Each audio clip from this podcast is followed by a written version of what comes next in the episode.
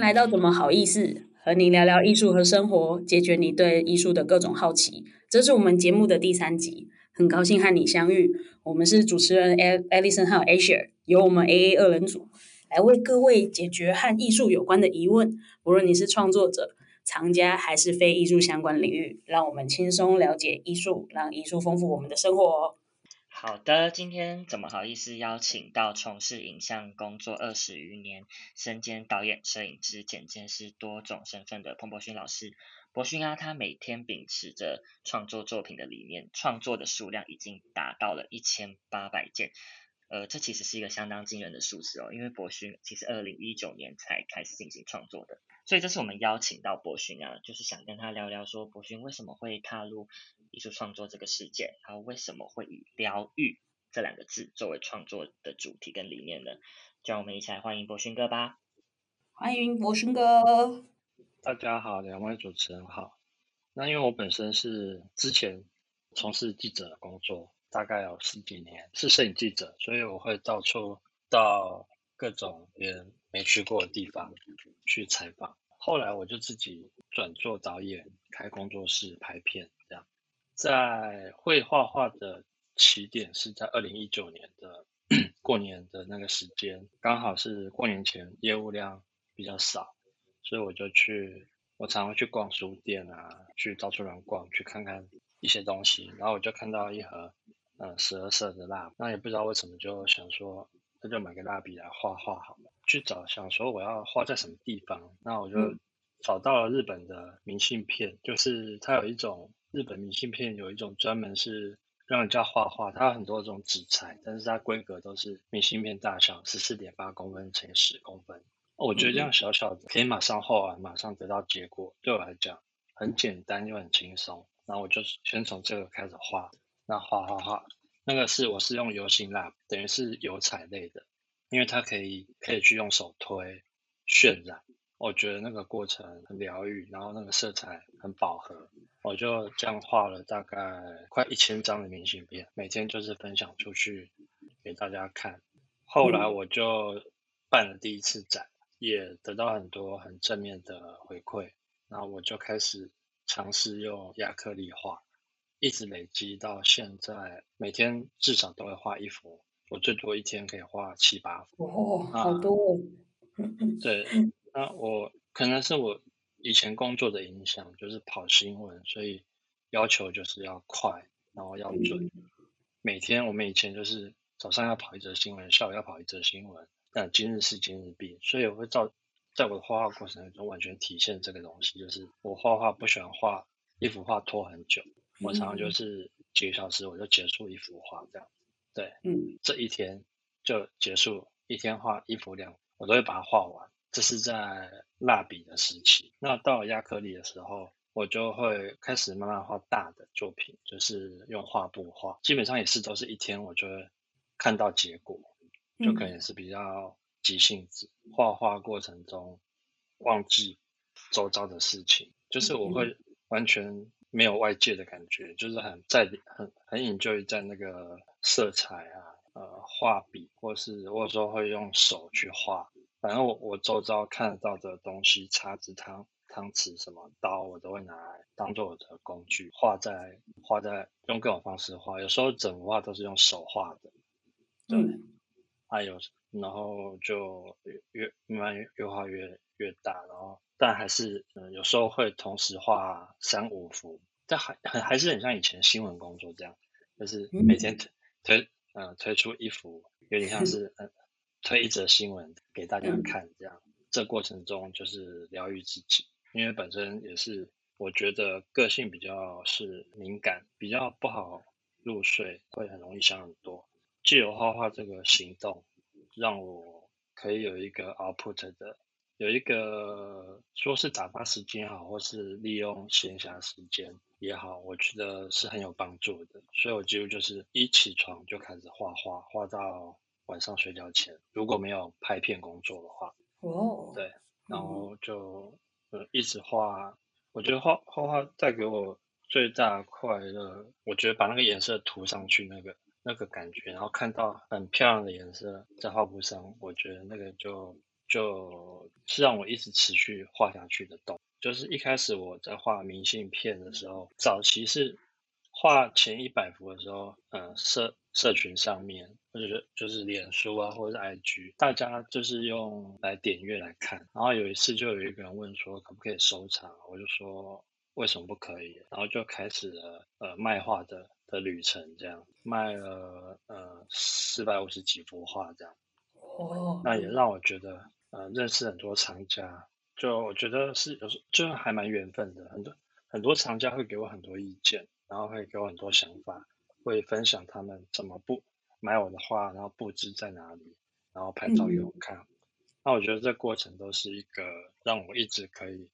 创作下去的很大的动力跟支持。就想问一下博勋哥说，呃，你说过有时候一天可以画七到八幅画，那这个灵感是从哪里来的啊？灵感，我觉得很爱买颜料，我会在日本买，我会去美国买。我觉得台湾已经不能满足我 我想要的颜料，对，因为台湾的市场小，所以它很多特殊颜料定制款，嗯，台湾的代理商他没有进，我就会去搜寻各种千奇百怪的颜料，就我觉得喜欢那个色彩，我就会买，不会去想说我画这幅画想要用什么色彩，而是我是。先去买，我我觉得色彩很棒，我就买回来。我可能有三四百种颜色的色彩。我在画画的时候，我不会很喜欢调色，因为我觉得这么好的、这么特殊的颜色，我就舍不得去破坏它那个颜。所以我都是想要用什么颜色，我就去买什么颜色，或者是我喜欢什么颜色，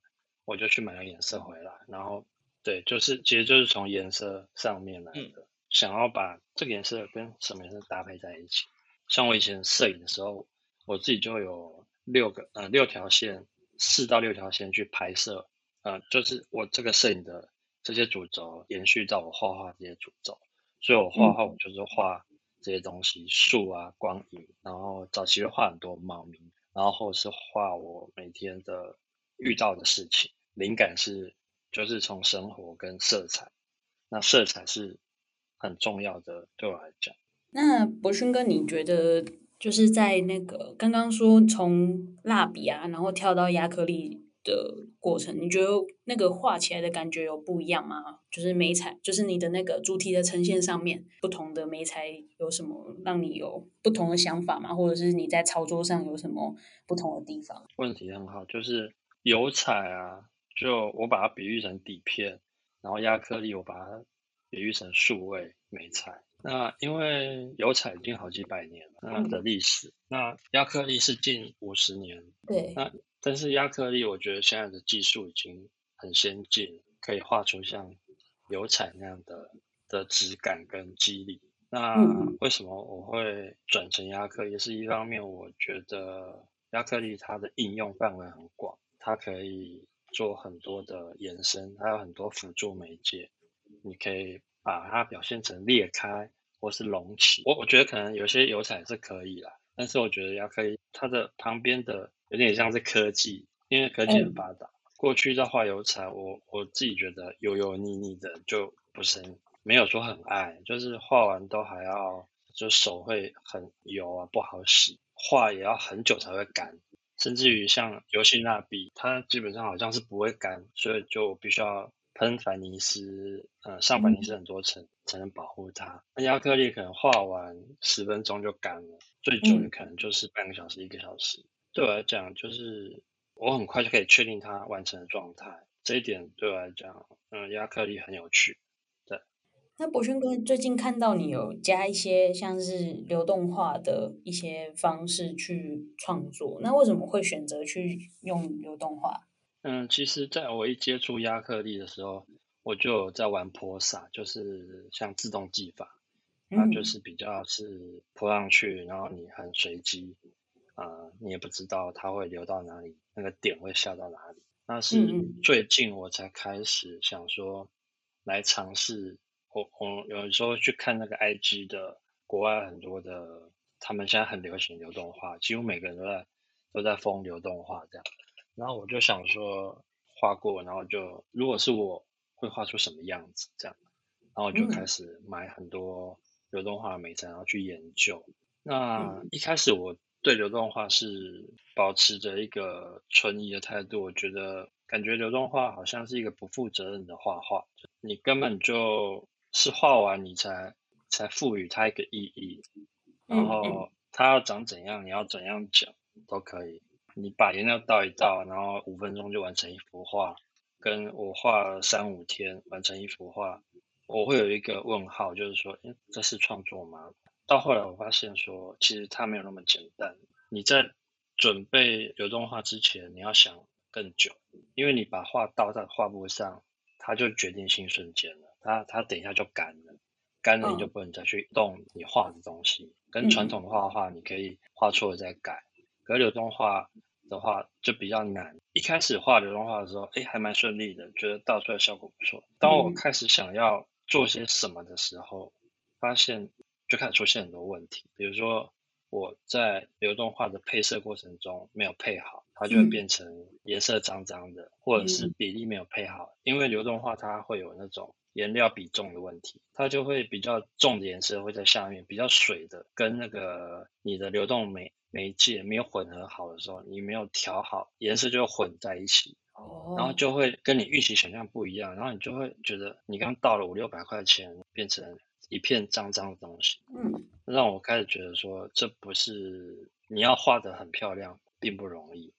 再从中去反思自己创作这东西一个开放的心，不一定什么东西都要达到自己觉得是完美的状态，有时候是让画。去告诉我们一些事情，对，在流动化过程中，我就学到是还在学啦，还在踹很多，而且在流动化的在前置作业反而是要很久，因为你要想象，等一下你你什么颜色先倒，什么颜色后倒，倒要怎么要倒细的线条呢？还是要倒粗的？还是要倒整面？还是要怎么旋转它？它有的是有像细胞的圆点，你要在哪边呈现？这些你都要在倒上去之前，大概都要想好。想好之后呢，然后你就是开始调颜色。调完之后就很紧张，因为它干的，它因为干的很快，你就倒上去之后摇晃啊，然后或者是做一些倾斜，让它均匀，就差不多八九成就不能再动。嗯，那那个调色的部分和你之前说，就是你买那个颜料的时候，就是尽量不调色，这这两个是。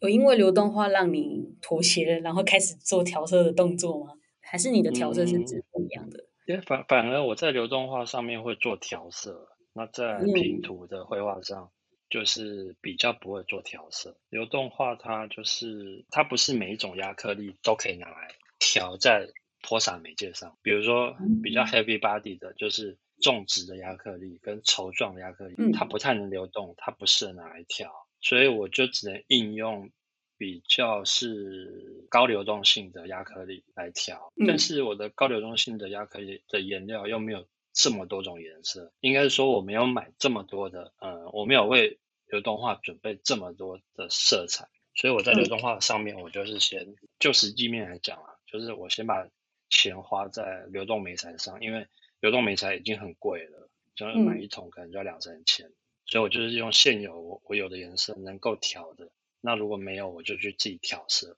只是说平涂的时候我我不喜欢调色，对，因为还在算是还在刚起，我并不是想要画流动画，其实我还是想要把它回归到我的流动画特性怎么应用到我的以前的绘画，在我的平涂绘画里面，我可以增加各种的立体性啊，或者是流动性，尤其我又很喜欢画。跟时间、宇宙有关的，那流动画很容易表现宇宙，很多很多的星系啊、细胞啊，这些东西都很很能够呼应。流动画非常能够呼应，甚至随便一泼，它就很像宇宙。嗯，只要你用黑底，那我就会想说，嗯，在我的平图的画作上面，怎么样加一点流动画进来，它会更好，而并不是我接下来就一直要画流动画，因为我觉得流动画对我来讲啊，它很容易看腻。嗯嗯，其实他招数大概就那几招啊，因为他没有什么，他其实是一种自动技法，算是他有一半是运气，可能我讲的不是那么负责啦，就是可能有人可以控制到百分之九十，那我觉得他真的很厉害。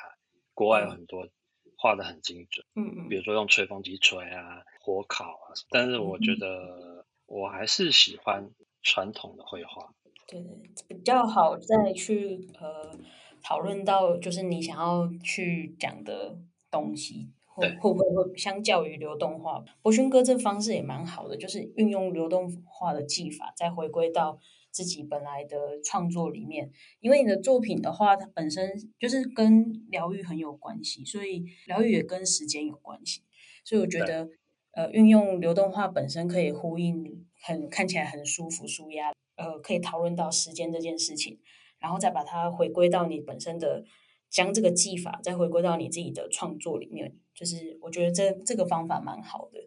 那我想也想再问一下博勋哥，说就目前创作的的对你生活的改变是什么？就是这两年来有什么比较特殊的变化吗？变化就是我腰酸背痛吗？哎，对，因为我 呃，我以前摄影就腰酸背痛。日本有一个摄影师，他说：“如果你决定要当一个摄影师，你就要跟腰酸背痛共存，让他成为你的好朋友。”这样，可是我还是没办法，我觉得很难啊，因为台湾变天气常变来变去，你腰酸背痛是很正常。那我觉得画画让我觉得让我少出门，因为以前拍片对变宅，然后你必须要出去晒太阳，可是现在变你你不出门，然后每天就是桌子跟地上。所有的动作都局限在这个这个空间里，嗯，很很活在自己的世界里。就以前已经够活在自己的世界里，但是现在是更活在自己的世界。对，因为每天起床就要面对颜料跟画布，就全心投入在创作之中。因为像其实像博勋哥这样毅然决然离开原本很熟悉的行业，再投入到另外一个那时候可能不熟悉的行业中，然后花那么多心血跟精力。我想就是需要很大的勇气跟，嗯，就我本身自己个性还蛮爱冒险，不过我还是有在拍片了，钱还是 还是有在接案子，因为因为呢毕竟是是要有一个收入，因为画画收入当然它是不稳定，在我我相信在全世界可能都是如此，不是只有台湾，台湾更是。对，那我觉得我的画其实已经算很多人买了，我。还蛮感恩的，可以把那个卖的画的钱再拿来贴补在我的颜料上，这样。对，因为其实大家如果有去看博勋哥的，就是个人的那个或者粉丝专业，知道说博勋哥在买呃画材，就颜料啊，还有一些木板啊，或者是素材上面都花了不少钱，都是美国空运，就是 Amazon 买过来的，这样对，日本空运，对，而且我连画布都都从国外买回来。对，其实算是成本非常高的画作，这样对。嗯，对啊，我觉得那个画材本身也是艺术价值之一啦。对，因为我曾经看过一个很有名的画家，走进他工作室，他都是用很 cheap 的颜料。当然，我我我我当然不是说 cheap 的颜料画出来东西没价值。嗯，现在已经不是那种以前。很穷困的时代，或者是颜料很难取得的时代，那我们可以选择，我们为什么不把它提升起来？嗯，对，对，就是我我画卖到厂家手中，我我可以跟你很自信的讲说，我的颜料、我的画布都是上乘。至于画本身的价值，那就是专看每个人喜好不同。嗯，但我至少原物料不能差，对不对？就感觉就是是一个很讲究的。艺术家，当然对对对自己也是一种很很大的爽度啊。就像女生化妆，你你如果去随便买大陆的那种来源不明的画在脸上，跟你去专柜买，那那个那个 emoji 我觉得是肯定会不一样的吧？对啊，如果你有的选择的话。这个这个比喻讲的很好，我相信大家应该都深有共鸣，就是开价化妆品跟专柜化妆品的差别。啊，对，对，那那个你虽然不懂，可是洗起来你就会觉得哇，不一样。对，就是真的不一样。自我催眠，自我感觉好的时候，你自然做出来的东西就不会太就会更好这样子，对，就对啊，你就会更有自信啊，对，对啊，就是整个人都在发光。对嘛哈，你可以体，你可以体验这种感觉啊，对，你就觉得嗯不一样，对啊，对对对好，那我们今天就是很谢谢博勋哥来跟我们聊聊，然后也谢谢收听到现在的各位，欢迎把握时间，我们到线上一起来看博勋哥的特展。那些人拥有的彭博勋线上个展的日期是十月七号到十月十九号，欢迎各位约好友一起上线看展哦。然后详细的资讯也欢迎到下方的资讯栏查询。另外，刚刚聊了很多流动画嘛，其实十二月份博勋哥开一个流动画的工作坊，想了解创作或者想试试看创作的你，也一样就别忘了持续关注我们，然后把握机会报名参加哦。有任何疑问的话，也欢迎到 Mutix 粉丝专业跟我们联系。那我们今天就谢谢博勋哥来参加我们的节目，谢谢博勋哥，谢谢谢谢你们，谢谢主持人，谢谢大家。